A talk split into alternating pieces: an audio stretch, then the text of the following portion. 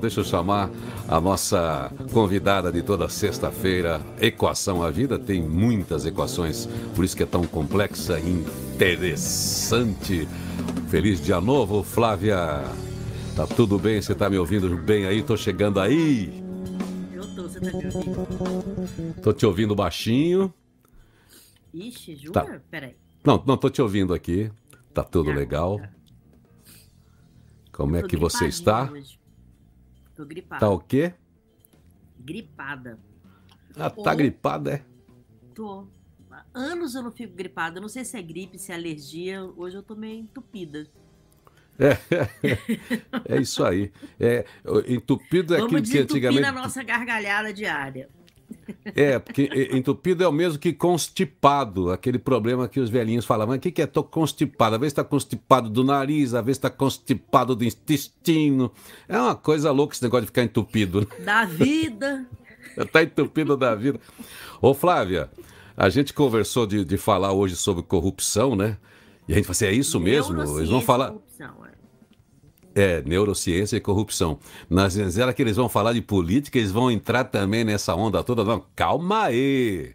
Calma aí, né? A gente vai Você filosofar um pouco.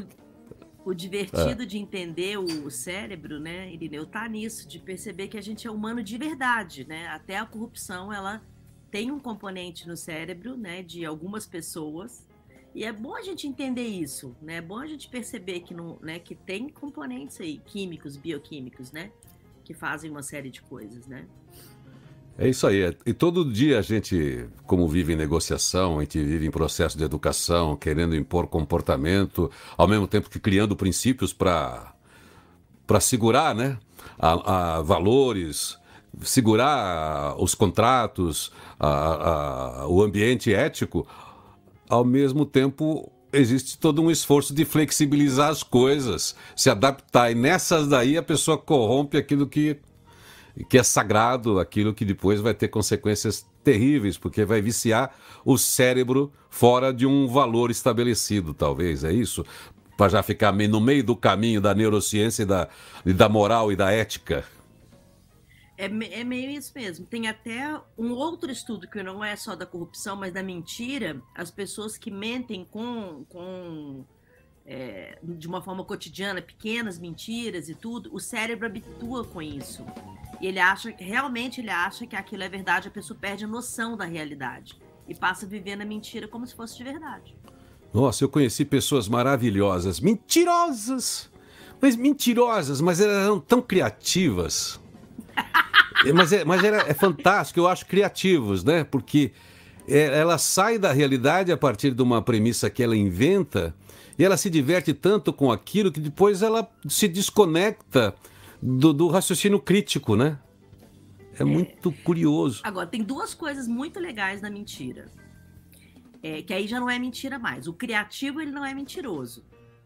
Né? O criativo, É. é criativo. Né? E os artistas, de uma forma geral, eles conseguem viver vários papéis porque é uma mentira criativa.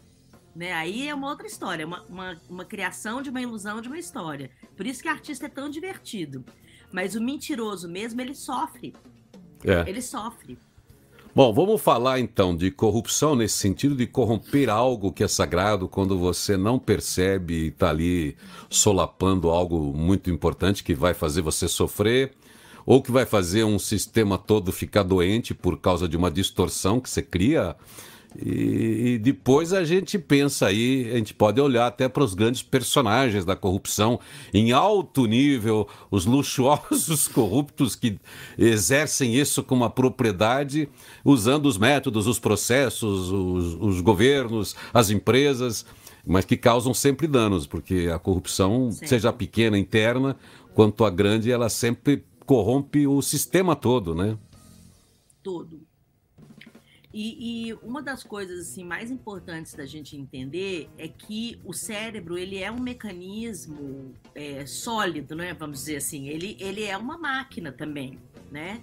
E tem sistemas, tem mecanismos de, de funcionamento. Tem o mecanismo do vício, tem o mecanismo é, que é um cérebro sub- subjacente que é, resolve questões de comprometimento e de integridade.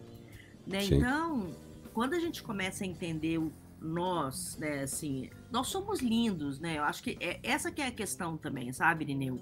Quando a gente toca em assuntos é, delicados, como é a questão da corrupção, a questão da mentira, a gente ainda está falando de um ser esplêndido e extraordinário que é o ser humano, sabe? Que por, por alguma coisa ele teve um, um gatilho que levou ele para aquele lugar. E se a gente conseguir resgatar essa pessoa e cuidar, e olhar, e ouvir, sabe? Às vezes ela não sabe o que ela está fazendo mesmo, porque ela perdeu essa percepção. Né? Até dentro da corrupção mesmo. A gente não está falando de pessoas más. A gente está falando de um, de um mecanismo que de prazer e dopamina que acontece em qualquer cérebro. Normalmente, isso vem de uma opção consciente de fazer algo. Depois disso, já vira um vício. Sim. É igual o cigarro, né? Vai lá o adolescente quer ficar no meio da turma dele, resolve todo mundo fumar um cigarrinho, o cara lá e fuma também. Ele tem uma predisposição. Essa predisposição leva ele a ter um vício que pode levar para outro vício, outro vício, outro vício. Todo mundo se deu, deu bem na vida, aquele que só queria entrar na turma se ferrou total. Entende? E isso é, é. Um, e por isso que o gatilho que, que eu normalmente falo para as pessoas é o gatilho da autoconsciência. É você ficar no, no lado contrário, entendeu? Não aceita pequenas coisas, porque elas podem te levar para um lugar que você não conhece, né? Assim, dentro do cérebro, né? Você não sabe se você tem isso lá dentro. É isso aí, ó. Você, você saber. Então, esse é o tema hoje. Vamos falar das pequenas corrupções, essa corrupção do ser que a gente vai tratar ainda que ela tenha esse parentesco com a macrocorrupção.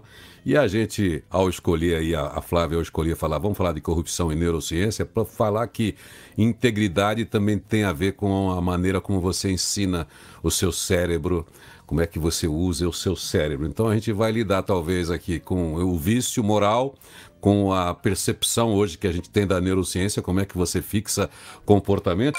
Positivity Talks. Conversa com quem tem o que dizer. E como tenho que dizer, bora tem um big no currículo, você pode acessar lá o IDHL, ali você vai conhecer os projetos da Flávia, você pode conhecer os seus estudos, o seu conhecimento, o seu cabedal, que nem falavam antes, esses conhecimentos todos que ela se aprofundou em universidades no Brasil, fora do Brasil, estudos, foco. E aí a gente vem para a conversa e traz um pouco dessa colaboração para enriquecer aí o seu dia, o seu repertório, sempre tem tudo. Vamos lá? De volta com a Flávia, tá tudo bem aí, Flávia? Corrupção, pequenas corrupções. Como, como a gente ensina errado o cérebro e depois acaba pagando uma conta alta, né? A gente pois é, nessa de, a, a, é, é alta a conta dessa corrupção que a gente tem interna, né? Altíssima. Deixa eu contar uma coisa, eu tô com um problema aqui no microfone, eu tô vendo que ele vai é, tá dando um ruído aqui, ele vai desligar. Se ele desligar, você chama uma notícia enquanto eu encaixo outro microfone, tá? Tá bom, tá bom, tá tudo certo. Mas o negócio da, da, da, corrupção é um negócio tão sério da gente ouvir, porque tem um dos maiores pesquisadores né, e cientistas sobre neurociência e corrupção, é o Dr. Bechara. Ele fala que o, no cérebro da gente, a corrupção é, ela é um vício. Ela é um vício semelhante a qualquer droga. Só que a substância da corrupção é o dinheiro, que pode ser visto como uma substância viciante também, se for, tá. né, se tiver uma pessoa é, com, com um distúrbio, né? Então tem dois tipos de pessoas que podem ser corruptas. Tem o corrupto tá. psicopata, que ele tem um comprometimento neurológico, esse cara é um tá. doente, então ele tem um comprometimento físico né, no cérebro. E tem o que a pessoa que é influenciada pelo ambiente de aprendizagem, ou seja, viciou no dinheiro porque aprendeu como ser corrupto. Sim. Que muito provavelmente seja a grande maioria dos políticos que a gente conhece. Que tem, que é. tem a corrupção como um aprendizado mesmo. Entende? E a recompensa é alta, né? Porque, como você falou, o dinheiro é a cocaína do cérebro dele, né? É uma recompensa tão alta que a gente vê nos depoimentos, por exemplo, do ex-governador do Rio, Cabral, enfim, não tinha como, né? É, é, foi transferência para o pessoal. Você pega o Lula, que, né, todos os políticos, como você falou, você fala assim, tem lá um sistema, você fica procurando a materialidade, daí tem um conjunto de provas do Moro e tal, mas você não tem a escritura do apartamento, você vê as coisas do cara lá no apartamento ou lá no sítio, mesmo sabendo das coisas do Sérgio Cabral, diferente, ou do Cunha mesmo, tinha sinais exteriores e, e, aquilo, as lojas de joias sabiam. Era uma coisa absurda. E parece que o cara já estava anestesiado, ele já nem percebia praticamente. Né? Com o pai maravilhoso que tem da área de cultura, né? Mas o filho, assim, que saiu daquele lugarzinho tão bacana, de um cara que era já respeitado, ele parece que é anestesiado, não sabe que está corrompendo a gente fica até. Depois que, que entra dentro do, do sistema é, que é de prazer e dopamina do cérebro, é igual um vício. Você não pode chegar para uma pessoa que é viciada em cocaína e falar para ela: você está fazendo isso porque você quer. Entende? Porque chega, chega um momento que depois já é um vício. Tem que tirar a pessoa do contexto mesmo, seja aprendendo, né? E tratando, no caso da, da questão da corrupção, enquanto a gente não tiver uma lei rígida para isso, isso vai acontecer com facilidade. Entende? É.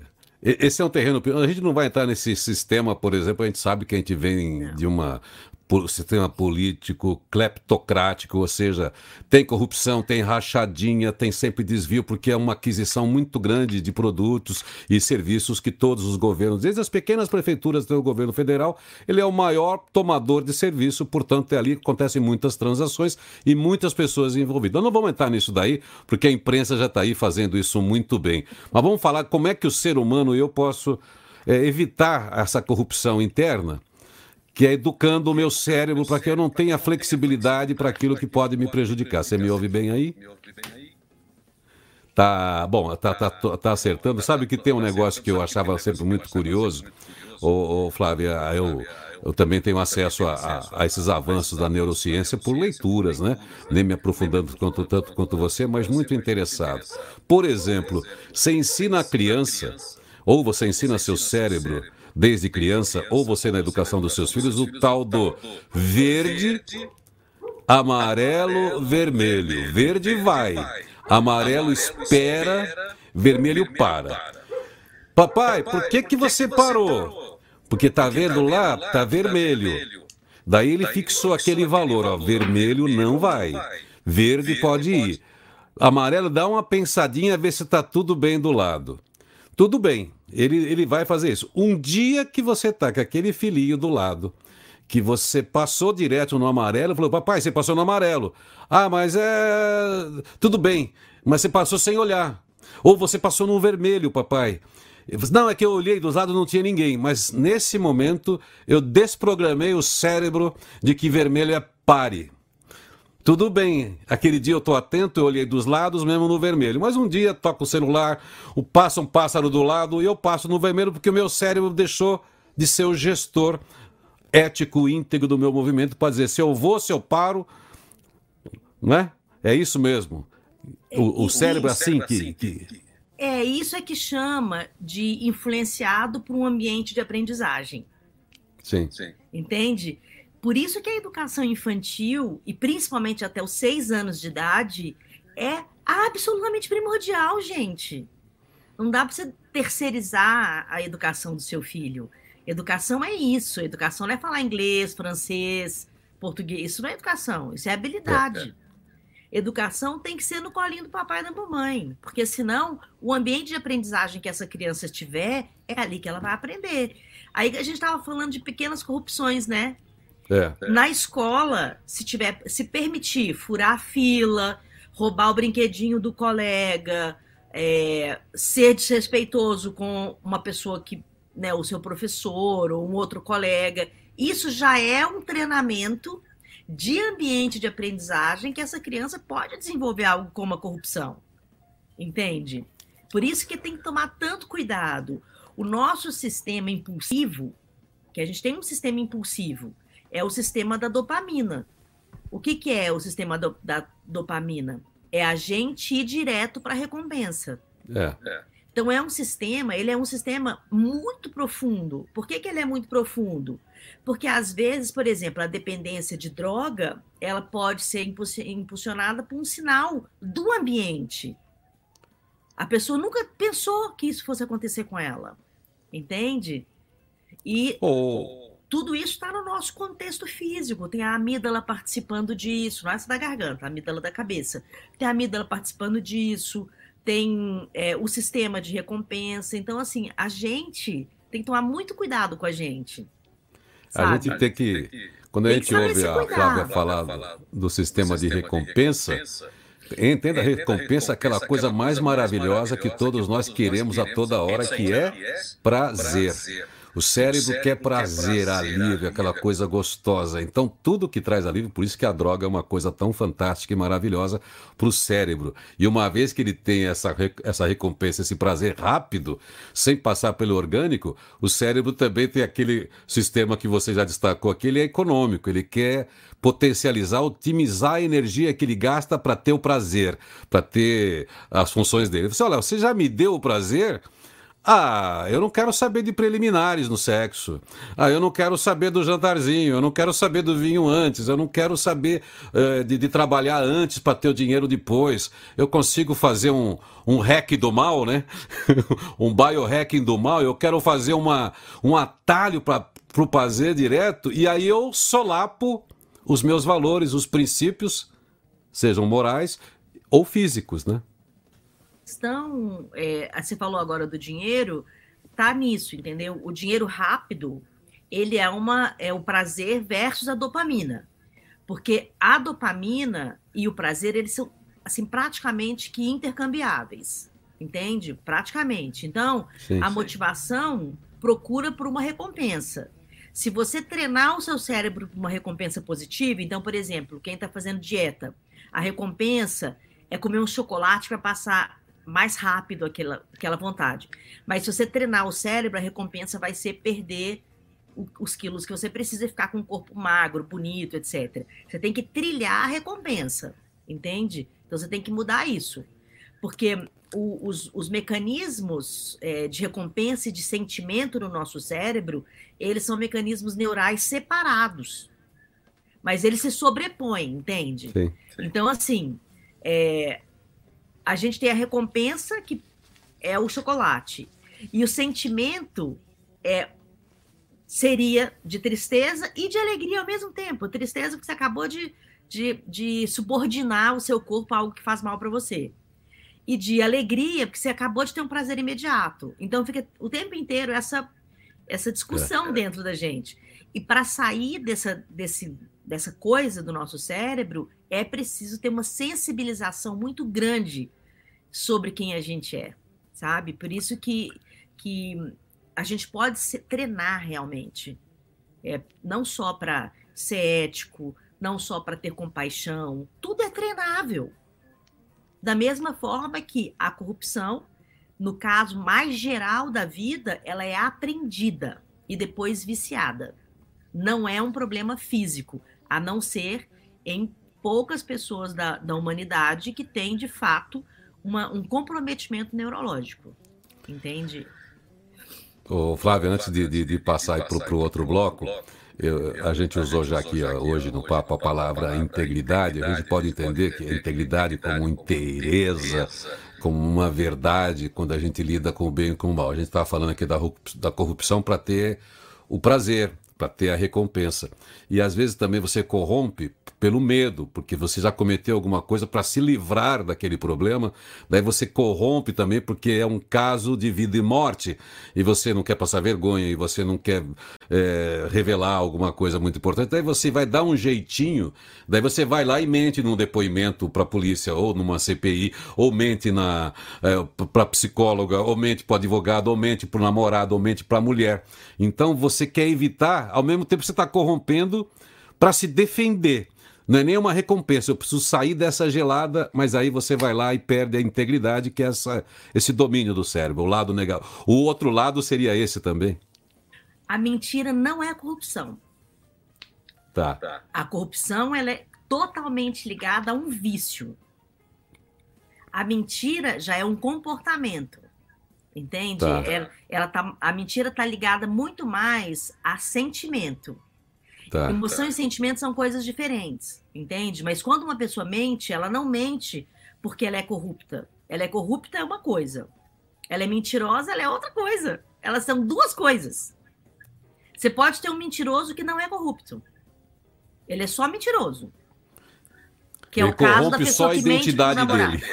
Hã? O mentiroso, o mentiroso corrompe, a si próprio, a própria identidade, é isso.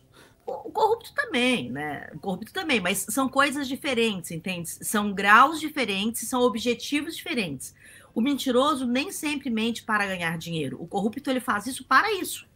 É. A corrupção ela está totalmente ligada ao vício do dinheiro, como a cocaína o vício da cocaína está ligado à cocaína. A pessoa que é viciada em cocaína, ela não vai querer só álcool. Ela quer álcool e cocaína. O, a, a, o vício da corrupção é o dinheiro. Agora, a mentira é outra coisa, é uma outra satisfação. É? Pode ser uma necessidade de pertencer a algum lugar, necessidade de ser amado. É, tem outras, outras questões que, que aí estão envolvidas na mentira, mas são diferentes. Você deixou uma coisa muito clara aqui, que tem um índice que não é revelado, não é publicado, mas que ele existe mundialmente, que é o PIB da corrupção. Se a gente juntar toda a moeda circulante no planeta, tem essa legal de nota fiscal de todas as pessoas que fazem correto. E tem a da droga, tem a da sonegação, tem de todas as coisas ilícitas, que também é uma moeda circulante que produz riqueza, mas ela anda totalmente no ambiente da corrupção. É por isso que tem aqueles bancos nos lugares aí que, que enfim, que não revelam identidade, nos paraísos fiscais que se chamam. É paraíso fiscal porque lá não tem imposto. Então você pega o dinheiro da corrupção do Brasil, da Inglaterra, dos Estados Unidos, que não é só o Brasil que tem corrupção, isso é mundial. Todo aquele dinheiro ilícito dessa tal corrupção, desse negócio, porque é um business, né? E vai para lá. Mas, ó, vamos voltar para o papo já? Filosofar um pouquinho sobre essas pequenas corrupções, como é que a gente pode ter uma vida íntegra, sabendo como é que funciona o nosso cérebro, aqui com o auxílio luxuoso da Flávia Lipe do IDHL, nesse papo de toda sexta, como você enriquece a sua vida pensando em como você é, entendendo um pouquinho os seus o seu sistema biológico e acha esse, esses lugares, o tal do biohacking, né? Como chegar lá rapidinho e tirar o melhor proveito desse maravilhoso equipamento que é você. Já volto aqui com você, Flávia, tá? Flávia Lipe na conversa aqui no Equação. Flávia Lipe, vamos filosofar agora um pouquinho sobre corrupção, falando de um cara primordial do ponto de vista teológico e filosófico também, do, do ano 300 lá, sobre o Santo Agostinho, um humorista brasileiro bastante interessante e um filósofo também que trata dessa questão do comportamento social. Para a gente comentar a respeito disso, o Santo Agostinho que dizia o seguinte: que, que você pensa a respeito? Prefiro os que me criticam porque me corrigem aos que me elogiam porque me corrompem. O que, que você diz aí? Conversando com o Santo Agostinho. Eu acho que os grandes sábios, eles sabem, né, que ser corrigido ou ser é, ou receber insights de, de outras pessoas é o, é o motivador, né? É o que pode fazer qualquer um evoluir, né? Você está sempre ali sendo mimado e dizendo quanto você é sensacional, pode te, dar, te deixar num lugar de, de não maturidade, né? Porque você sabe que, que uma coisa interessante disso, né, da, das pessoas que são viciadas em elogio também, que também é um vício, né? É, é um vício. É, a gente tem um sistema chamado sistema reflexivo, né? O nosso sistema reflexivo, ele é o que é refletir e pensar sobre coisas. Refletir e pensar são duas coisas. E está dentro do nosso córtex pré-frontal. Só que o nosso córtex pré-frontal é o último a evoluir. É o que demora mais para hum. se tornar maduro, tanto fisicamente quanto emocionalmente. Então, tem uma explicação muito lógica para pessoas que é, não conseguem, né? Deixar de é, serem viciadas em elogios. É, às vezes o córtex dela não amadureceu ainda tudo, não, que é o último a amadurecer, né? Agora tem o, o, o, humorista Aparício Torelli, conhecido no Brasil como Barão de Tararé, já lá dos anos, dos anos 30, 40, que ele dizia sobre essa corrupção, do vício da corrupção, ele dizia assim, ó, o homem que se vende recebe sempre mais do que vale. a, a, a gente fala muito de valor agregado, né, Flávia? Sobretudo de produtos, de serviços e tal. E pessoas também, né? Elas têm valores, eh, atributos que elas têm, virtudes. Isso agrega um valor muito legal para ela. A gente fala, pô, admiro aquela pessoa ela faz uma cagada, ela faz alguma coisa, é um valor desagregado. Então, o político, a, a, gente, quando desconfia, por causa dos sinais que ele tem, quer dizer, ele fala assim: ele é bonito, é lustroso, mas não vale nada.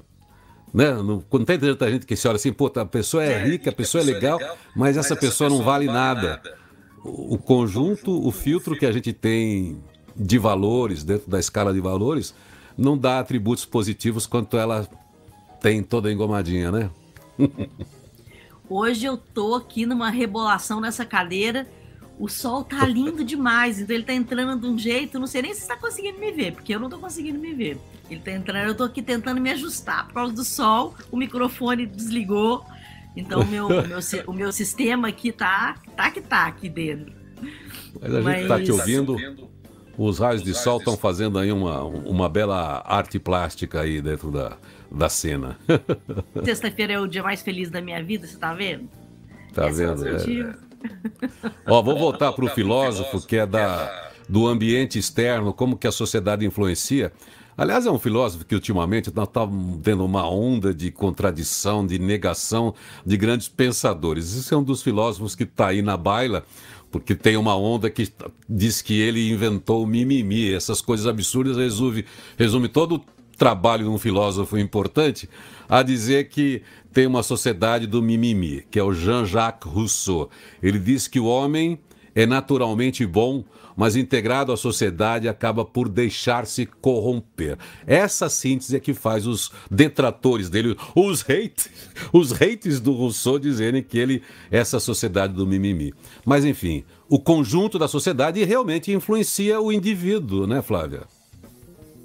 sabe que eu não gosto nada desse negócio de falar que é uma sociedade de mimimi, né? Porque eu acho que a gente chegou num nível de consciência daquilo que a gente fazia antes e que não era legal por causa desses jovens de hoje, entendeu? Sabe? Então, assim, a gente vai achar um meio termo, mas quando que a gente poderia é, ter, por exemplo, um manual do antirracismo e conhecer frases e palavras que a gente falava na escola. Nós somos de uma geração que a gente não percebia isso, Irineu.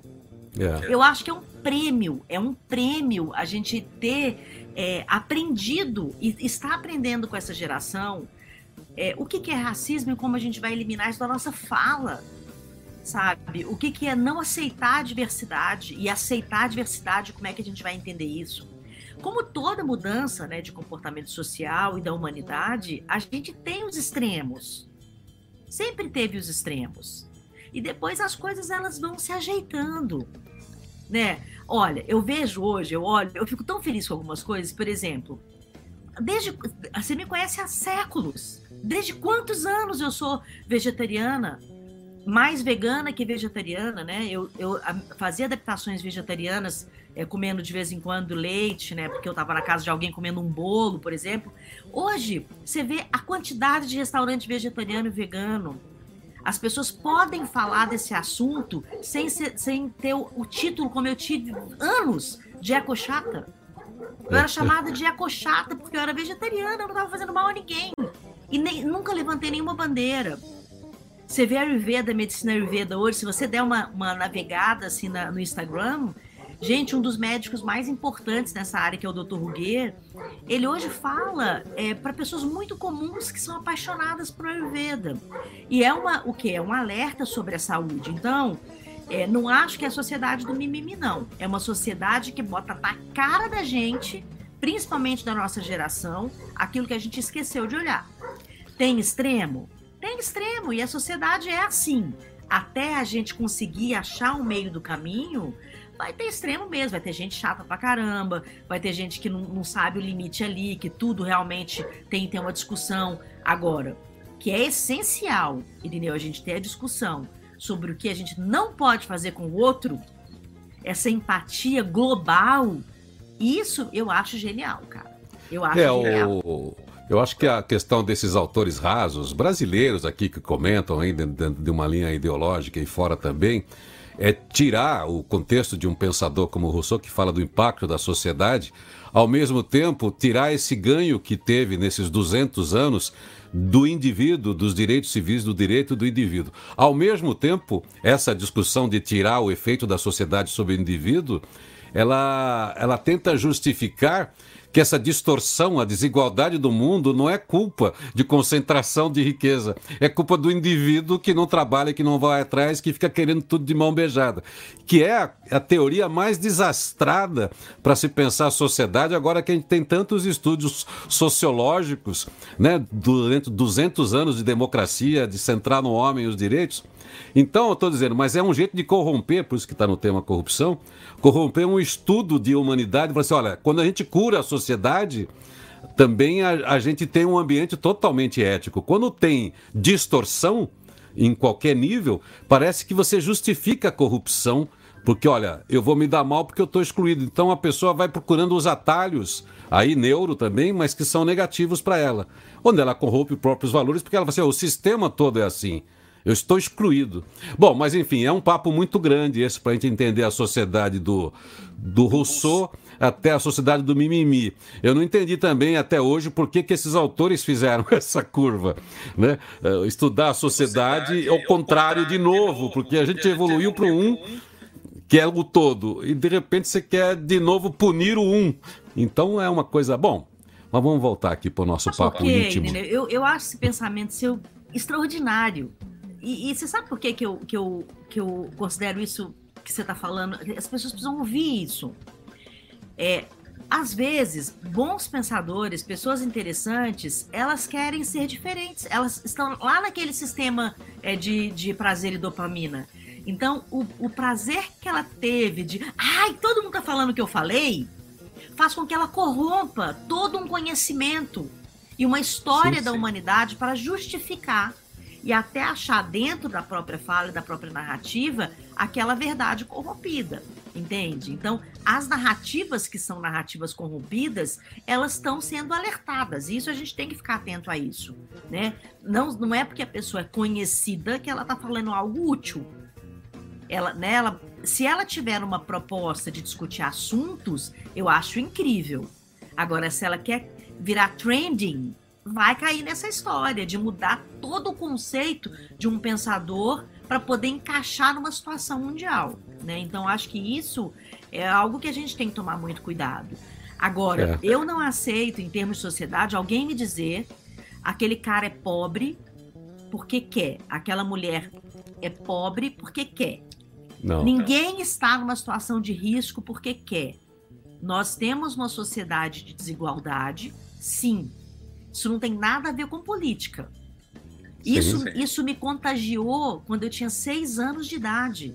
Foi assim que começou todo, todo o meu trabalho com organização não governamental. Você sabe que, que o IDHL é uma ONG, né? Sim, sim. Então, assim, com seis anos, eu fiquei muito de perto do que era pobreza com uma amiguinha minha que morava na favela. Que é minha amiga até hoje, a Kênia. Ela é minha amiga até hoje. Meus pais foram é, padrinhos de casamento dela a gente conseguiu mudar, de certa forma, o contexto. Então, desde quando o papai criou a primeira ONG, eu fui trabalhar com ele. Eu fui trabalhar em favela, eu tinha 14 anos. Aos seis anos, eu já subia a favela para levar brinquedo, levar comida. Para mim, era uma, uma, uma questão de trazer para mim, para perto da minha casa. Então, eu te falo assim, na vivência da minha pele. Ninguém é pobre porque quer. E essa desigualdade não tem nada a ver a gente defender político X ou político, político Y. Eu simplesmente eu quero olhar o ser humano com os direitos que ele tem como eu tenho. Eu quero que todo mundo seja feliz e todo mundo quer ser feliz. Pois é. Ô, ô Flávio, a gente, você vê como é fácil a gente lidar com o micro e, e para o macro, quando a gente fala dentro da neurociência, o que nasce, somos também um sistema, como é que a gente se corrompe como é que a gente mantém a integridade e aí como é que a gente pode, depois de enquanto encontro, enquanto família, falar assim, isso aqui também tem que ser íntegro, o que é certo é certo, o que é correto. Quando você vai para uma organização, Quer dizer, quando você tem um desequilíbrio é porque está corrompido. Então nós temos uma sociedade, uma civilização que ainda não encontrou um modelo que não seja corrupto, ou seja, que seja justo. Então, como ele não é íntegro ainda, ele exige esse esforço. Então a gente não pode dizer que ele é, tem todo esse problema, porque é, é culpa de um indivíduo, é culpa de todo mundo que votou naquele cara. Não, tem alguma coisa mais profunda aí da percepção das pessoas e do desejo que elas têm aí de novo do atalho, de resolver logo. Vamos acabar logo com a corrupção de cima para baixo, com, com punição. Não, é todo um processo. É um processo que começa no indivíduo mesmo, como você chama a atenção, e os grandes pensadores chamam a atenção. Depois você vai para processos e sistemas políticos maiores, mas você vai levar esse, é, essa evolução do indivíduo para dentro do grande sistema, onde ele está aliado a grupos, a núcleos, a, a sociedade grande. Mas como é complexo lidar com isso, mas é bom pensar sobre isso, não é? Uma coisa assim que eu, que eu é, eu acho que vou falar uma coisa muito perigosa agora, mas eu queria fazer essa tentativa e já peço perdão de antecipado. É, sabe uma coisa que me machuca hoje, olhando? As pessoas não querem acolher quem se arrependeu de ter votado, por exemplo, no Bolsonaro. Tem muita gente que arrependeu. Essa pessoa está órfã. Porque ela não está sendo acolhida. Entende? Ela Agora, não, quem nunca se arrependeu? Quem Hã? nunca se arrependeu de ter votado no Bolsonaro, no Lula, na Dilma, coisa. no Aécio, no Collor? A gente sempre se arrepende. Ainda bem que a gente se arrepende, que é sinal que a gente está com o nosso filtro crítico ligado, né? pessoas que se arrependeram é, quando votaram no Lula em algum momento, ou quando votaram no Bolsonaro em algum momento, ou X ou YZ. Mas o que eu quero dizer isso é, a gente não pode punir, principalmente quem tem um reconhecimento do que errou. Eu, eu errei quando eu fiz uma escolha X, qualquer escolha que tenha feito na vida, entende? E, e, essa, essa ideia de que é punindo que essa pessoa vai acreditar que aquilo é real, a gente tem que punir é, o que é contra a lei. Você errar não é contra a lei, é um erro que você cometeu de pensamento crítico, de tomada de decisão. Claro, tudo isso está também ligado aí ao nosso, o nosso córtex pré-frontal. Então, tem pessoas que precisam de um trabalho maior né, tanto terapêutico quanto físico, para assumir responsabilidade. Mas a gente, é, qualquer um, indivíduo, a gente tem que ter compaixão. A gente precisa acolher quem errou, entende? Abraçar é. e falar, eu tô aqui, vamos ver o que a gente consegue fazer isso. Não é julgar nem a frase de sempre, eu te disse, né? Eu te disse Ô, é a desgraça da desgraça. Você vai poder ficar um pouquinho para a hora extra e a gente tentar a meditação. Eu, li, eu lembrei aqui da Dava de Oliveira, mas vou fazer a virada da Paula Toller cantando Errei Sim. Eu, por isso que eu estava dando risada sozinho aqui, lembrando da letra da música. Eu, eu, vou lembrar da letra da música, comentar com as pessoas, mas deixa eu olhar aqui para os portais. Eu volto já com a Flávia. Na sua empresa, folha de pagamento é um problema? Para quem tem o Folha Fácil G-Info, é fácil, fácil. Legislação sempre atualizada, suporte descomplicado, projeto individualizado para conversão de dados de qualquer outro sistema. Quer facilidade para sua folha? Com segurança? Folha Fácil G-Info, afinadíssima com o e-social. Entre as top of mind do RH por 12 anos consecutivos. Folha Fácil G-Info, 29 anos de atenção aos detalhes. gi.com.br Feliz Dia Novo, o seu primeiro programa, Rádio Positiva. Ó, quando eu falo hora extra, não é uma hora que eu vou ficar aqui chamando a sua atenção, não. É um papinho extra, né? Além da conta aqui. Tô aqui com a Flávia, gente tá falando desse tema espinhoso hoje, que parece que é uma acusação para todo mundo, porque todos nós temos essa flexibilidade, todos nós passamos por isso, né? Ninguém aqui está com uma proposta de santidade. Mas eu estava lembrando da música aqui, Flávia. Se eu soubesse cantar, mas ela é muito linda. Dalva de Oliveira e Erivelto Martins, antes de eu nascer ainda, lá nos anos 50, tiveram um caso amoroso, assim, de traição. E isso foi para música. Então a, a, imprensa moralista da época só discutia aquilo, quem errou, quem traiu quem. Então tinha a turma da Dalva, tinha a turma do Erivelto, tinha compositores que faziam músicas de lá para cá. E um dos clássicos que ficou, então tem dois clássicos, eu vou lembrar de um por causa do Errei, que ela que cantava E a Paulinha Toller, depois, se você procurar, já que se você quer cantar, você procura no YouTube com a Paulinha Toller do Cid Abelha. Assim ela dizia assim: Errei sim, manchei o teu nome, mas foste tu mesmo culpado. Deixavas-me em casa, me trocando pela orgia, faltando sempre com a tua companhia. Daí ela, enfim, ela vai acusando, ela, ó, também fiz a minha parte. Lembro-te agora que não é só casa e comida que prende por toda a vida o coração de uma mulher. Aí a corrupção dele.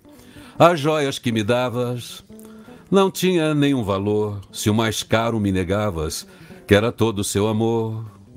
Mas se existe ainda quem queira me condenar, que venha logo a primeira pedra me atirar. Lembrei inteira, hein? Isso meus tempos de boêmia. Quer dizer, ninguém pode atirar pedra em ninguém, como ela diz no final da música. Errei, sou sujeito a falhas. É linda essa música porque ela tem uma honestidade onde ela assume, como você estava falando, assume o erro. Assume, é, volta atrás. E isso é um jeito claro, de reconstruir, né? viciar na desculpa é. de errei, por favor, me perdoe, né? Que aí já é uma corrupção. Mas você errar e realmente refletir e amadurecer e ir para um outro caminho da vida, né, de não fazer aquilo de novo, é uma outra história, né? É. Então acho que a gente tem que ter o direito, sim, é, de errar, de ser perdoado, né, de seguir em frente, né? Acho que a vida Agora, é, o... é compaixão, né? Os casais nesse encontro, dentro dos contratos, da, é, da ética que cada um estabelece, vive essa vigilância constante. Esse é o motivo, acho que, dos grandes. É, do grande julgamento de um com o outro, dos desgastes da relação, onde é que um flexibilizou o outro, isso não estava combinado. A corrupção pequena, assim, que às vezes nem é corrupção, né? é um exagero de vigilância, onde você não, não permite que o outro experimente, sei lá o que, algum outro tipo de pensamento. E, ou a insegurança que entra, mas enfim. É, os casais sofrem muito com, com essa vigilância em relação a quem está sendo é, flexível demais com aquilo que estava combinado. Fora da corrupção, né? A é, já tá, tá fora da outro, corrupção. É, já tá fora. A corrupção ela é sempre ligada a dinheiro, tá? Sempre. Isso, a corrupção ela não é ligada a outra coisa. Não tem a ver com caráter. Corrupção é ligada assim, ao dinheiro. É, ao dinheiro, é o vício do dinheiro. É não, sempre uma não tá recompensa tá física. Hã? Tá. Ah, tá. Não, então não é, não é o. É, eu estava fazendo aqui uma associação também de corrupção quando eu corrompo um, um sistema é, de valor, de integridade. Eu falei assim: olha, se eu deixei de praticar aquilo, eu, eu, eu mexi com uma percepção, uma identidade, uma coisa forte. Eu corrompi um, um arquivo e não foi por dinheiro. Ligada Esse, ao ó, dinheiro. Tá. Sempre ao dinheiro. Então, a corrupção da sociedade está ligado a você ganhar dinheiro, mais dinheiro para si, prejudicando a sociedade, mas sempre está no ganho financeiro. Tá. A então, gente pode... é que usou a palavra com outras coisas. Por exemplo, o meu computador corrompeu. Na verdade, tá. ele não corrompeu, mas a gente foi colocando a palavra corrupção em várias coisas. Mas se a gente for falar em termos é, técnicos da palavra é, ligado à neurociência, tá. é uma parte do cérebro que está ligada a vício. E é um, a corrupção é um vício ligado ao dinheiro, não é um vício a outra coisa. Tá. tá. Ninguém é corrupto para ganhar fama, é corrupto para ganhar dinheiro, especificamente para fama, para chamar atenção, mentir no casamento é uma outra coisa. Entende? Tá. É uma outra coisa. a gente não pode usar, então, é que a gente vai usando a palavra, aplicando, adaptando, mas ela, em, em, se tratando das relações humanas, é ainda mais complexo, mexe com sentimentos, com direitos, com, com buscas, com insatisfação, com felicidade é, com a próprio livre-arbítrio, né, com a revisão de posições também. E isso também é um processo lento, não é tão frio o acordo em relação a, aos contratos emocionais, né? Eu só, eu só coloquei esse ponto assim técnico, né, para a gente poder não confundir. Mas Sim. nós, seres humanos, nós somos complexos e a gente navega em tudo ao mesmo tempo. Né? A gente tem sete emoções universais que a gente vive todas num dia só. às vezes numa hora, né? Então, emoção é diferente de sentimento, que é diferente de comportamento. Né? São, a gente vive nessa coisa toda. Né? Ainda dentro do tema corrupção, se uma pessoa, por exemplo, fura uma fila, é, ela está mentindo e ela está enganando. Agora, se ela paga, se ela, se ela, é, ela falsifica um boleto para pagar menos, ela já está dentro da corrupção, ela já está fazendo isso por dinheiro. É verdade, aí é fraude, né? É, entende? É isso aí. A, a, fraude e a corrupção, elas, a fraude é um comportamento do corrupto. É. é. Sabe? Então, é, isso é importante só a gente colocar, porque senão a gente vai ficar todo mundo corrupto. E é diferente. É verdade. Né? É, tá é certo, é diferente. Agora, o, a questão do casamento e outras coisas também nasce né, nas experiências que você viveu também. Tem o cara que é, é, que é mau caráter? Tem. A pessoa, né, o ser humano mau caráter? Tem. Né? Mas ali tem um contexto ambiental, né? Como que ele foi criado, onde que ele viveu, quais foram as, as experiências de vida, por que, que ele chegou nisso, né? Todo mundo chegou em algum lugar porque viveu alguma coisa. Você não, não é assim. Você não nasce, com raríssimas exceções, né? Você não nasce assim, eu vou arrumar uma mulher, assim que eu tiver idade, entender o que é uma mulher, eu vou acabar com a vida dela. Ou vice-versa. Está entendendo? Todo mundo nasce com o desejo absoluto de ser feliz, de ser feliz, de compartilhar a vida com o mundo. A gente nasce esplêndido, ótimo, entende? Por isso Todo mundo nasce para morrer de amor. quando, a gente, quando eu falo do biohacking, otimizar o que somos, é para a gente resgatar a natureza humana boa né? E que tudo funciona perfeitamente. O corpo funciona bem, nosso fígado, nosso pâncreas, né? O nosso colesterol. A gente nasce com muita coisa legal, entende? Geneticamente, a gente tem muito pouco para justificar. Geralmente é epigênese, sabe? É, é a gente com o ambiente. Falar, ah, eu nasci assim, isso, entendeu? Muito relativo. É isso aí, é, é bom, olha. Ainda bem que a Flávia falou isso, que eu acho que eu coloquei um peso na minha fala aqui de responsabilidade muito grande e de julgamento terrível. Eu quero me penitenciar por isso aqui, ao tratar todo tipo de corrupção como uma coisa igual. Eu sabendo que o ser humano é um aprendizado constante e falho constantemente, por isso que eu sempre falei que acertar é humano também, mas realmente separar as coisas porque você tem o direito de experimentar, viver aquilo que você acha que tem que viver e aprender e crescer com isso e pagar a conta também de todas as coisas que você experimentou ou que você submeteu, quem quer que seja, por causa das suas experiências. Você tem que, que bancar isso e aprender emocionalmente, aprender do ponto de vista da ética e rever as suas posições. Então, você é um ser maravilhoso, você é maravilhosa, você é demais. Olha, não, então você não é corrupta, sabe? Corruptos são eles, são as pessoas que tiram vantagens objetivas, práticas, concretas, é, além dos outros, porque elas não querem ter o mesmo esforço que os outros, elas acham que para elas, é, elas querem ter a vantagem em tudo. Sabe aquela diferença de pessoa interessante, interesseira?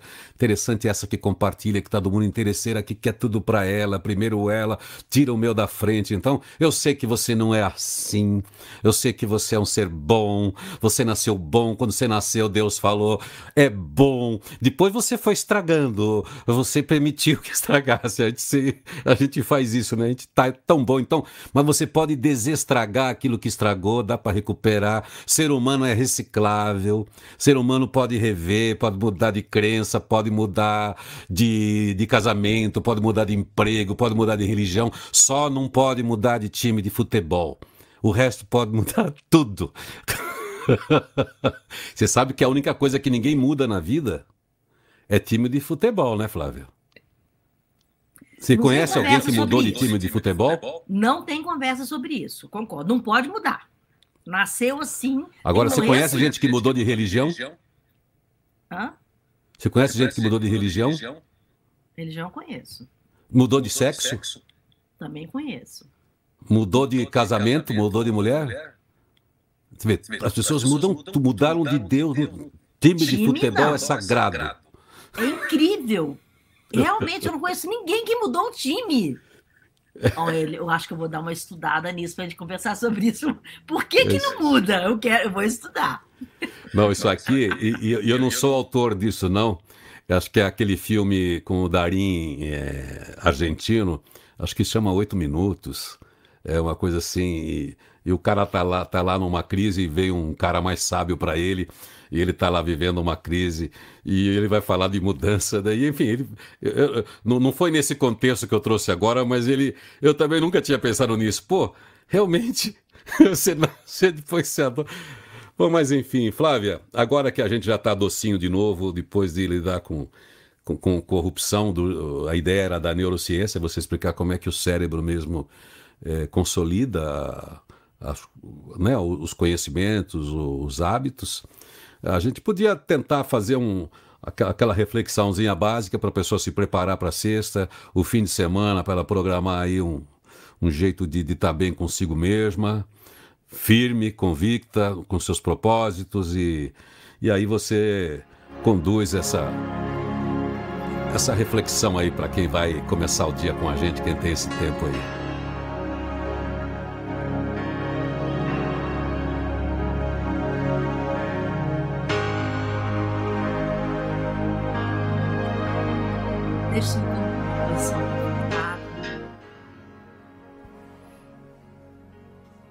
Deixe sua mão descansar nas suas coxas.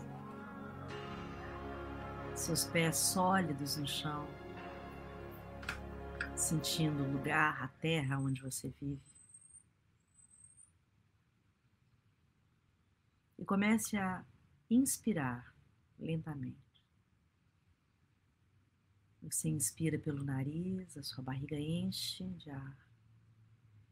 Você conta até quatro bem devagar. E expira pelo nariz. A sua barriga vai entrando profundamente dentro do seu corpo. E você vai sentindo esse movimento lento de vai e vem. E vai relaxando o seu corpo, o seu cérebro, a sua mente, seus pés, suas mãos. Vai tomando consciência da beleza de ser quem você é, de permitir navegar em todas as complexidades que nós temos como humanos, de poder agradecer essa esse momento incrível, incrível. Estar junto aqui toda sexta-feira.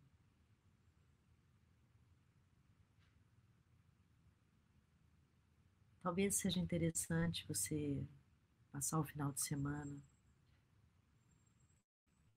fazendo três perguntas simples para você.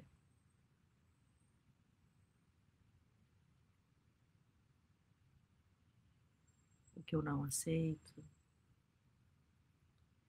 o que eu não tolero, o que eu quero de mim e da vida.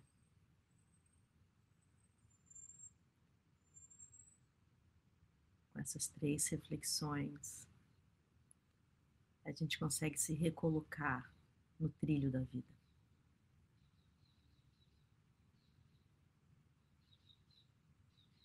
Deixe o seu cérebro, deixe a sua mente ser amável, compassiva, pacífica, para que a gente possa viver num ambiente onde todos sejam felizes, saudáveis, justos. Que a gente possa ter uma sociedade onde todos consigam olhar um para os outros como seus próprios irmãos.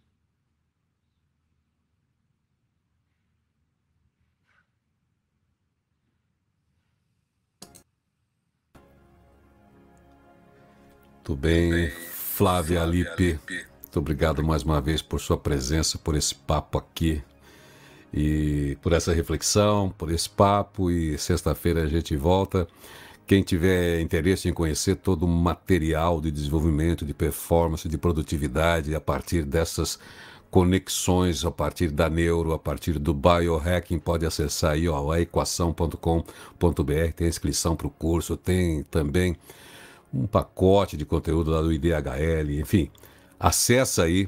A gente vem para o papo aqui, a gente não vem para o papo para falar dos cursos da Flávia, a gente vem mesmo para o papo para compartilhar né, o diálogo, como a gente gosta aqui. E, então nada é de caso pensado aqui, no, mas você pode entrar lá e conhecer todo o trabalho. A Flávia também é uma das professoras do meu sucesso.com. De vez em quando eu vejo ali aqueles cases muito legais de pessoas que fizeram história né, no empreendedorismo e você explicando o processo todo de como é que as pessoas conseguiram, como que as pessoas podem replicar o sucesso dos outros, né? Conhecendo é, como o talento de alguém pode ser muito bem copiado positivamente, né? Não é plagiado, mas copiado, porque se alguém fez, o outro pode fazer também, porque somos seres dotados de competências muito parecidas, né, Flávia? Então é muito legal ver você contando as histórias, tantos cases importantes de empresários aí carimbados, mas que tiveram uma origem igual a sua aí, que acorda para trabalhar, não sabe se vai dar certo, mas trabalha. Daí vai descobrir no meio, né? Trabalha, trabalha, trabalha. Flávia, valeu. É... Um bom, boa sexta para você, bom fim de semana. Deixa eu mostrar um pouquinho de carinha de gente que teve com a gente, só para dizer obrigado para você que segurou aí essa hora extra um pouquinho a mais. Você que aparece aqui para dar o feliz dia novo para a Roberta está com a gente, a nossa apresentadora querida, Márcia Matos. Feliz dia novo a todos. Robério Pontes sempre aqui. É, Luiz Cebola, Flávia está iluminada. Está falando do que você diz e falando do sol também. Ana Valença também mandando esse bom dia. O Marcelo Oliveira, um belo papo nutritivo. Ótima sexta-feira para todos. E o Jonas Silva, que bom, chegou sexta, temos Flávia Lipe, aos fãs de Flávia Lipe, muito legal aí ter essa sexta com você.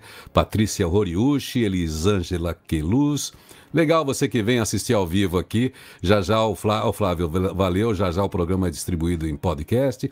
Fica o tempo todo lá também no Irineu Toledo do YouTube. Aí Jairo TV, aí Silvia Canuto. Bom, tudo que você ouve aqui é um podcast ao vivo, é rádio ao vivo, é internet, é rede, é rádio, é tudo, é você.